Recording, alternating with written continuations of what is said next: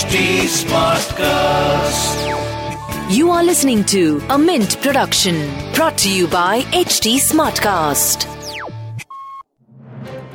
Good morning. You're listening to Mint Business News with me, Gopika Gopakumar. Let's get straight to the news that you can use today. The Union Health Ministry on Tuesday said that prior booking and pre online registration were not mandatory for COVID vaccination. As per the government, anyone aged 18 years or more can directly go to the nearest vaccination center for taking the vaccine.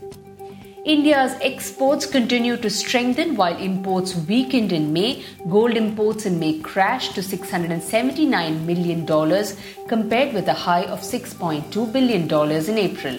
Trade deficit narrowed to $6.3 billion in May from $15 billion in April. This is according to the data released by the Ministry of Commerce and Industry. The National Company Law Tribunal has approved the resolution plan of Anil Agarwal led Twin Star Technologies for the Videocon group, but it has pointed out that the Vedanta group is paying almost nothing as the amount offered is only 4% of the total outstanding claim.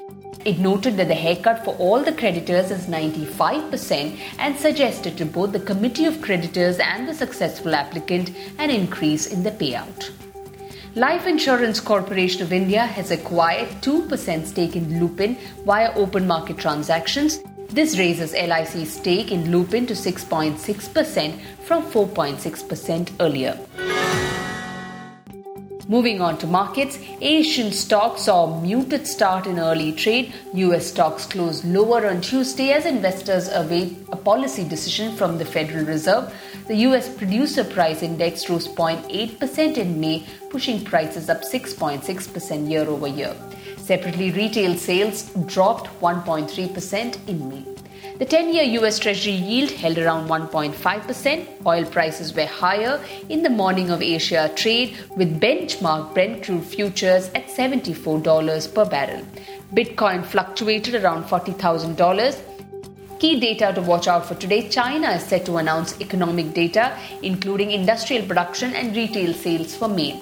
As for Indian markets, domestic equity indices closed at record high levels on Tuesday. Investors followed the optimism of global peers and ignored domestic inflation concerns. And in business term of the day, we look at producer price index. It is that price that suppliers are charging businesses and other customers. The PPI is different from the Consumer Price Index in that it measures costs from the viewpoint of industries that make the product, whereas CPI measures prices from the perspective of consumers. Well, that's it from me. Thanks for listening in. Have a great day. See you tomorrow.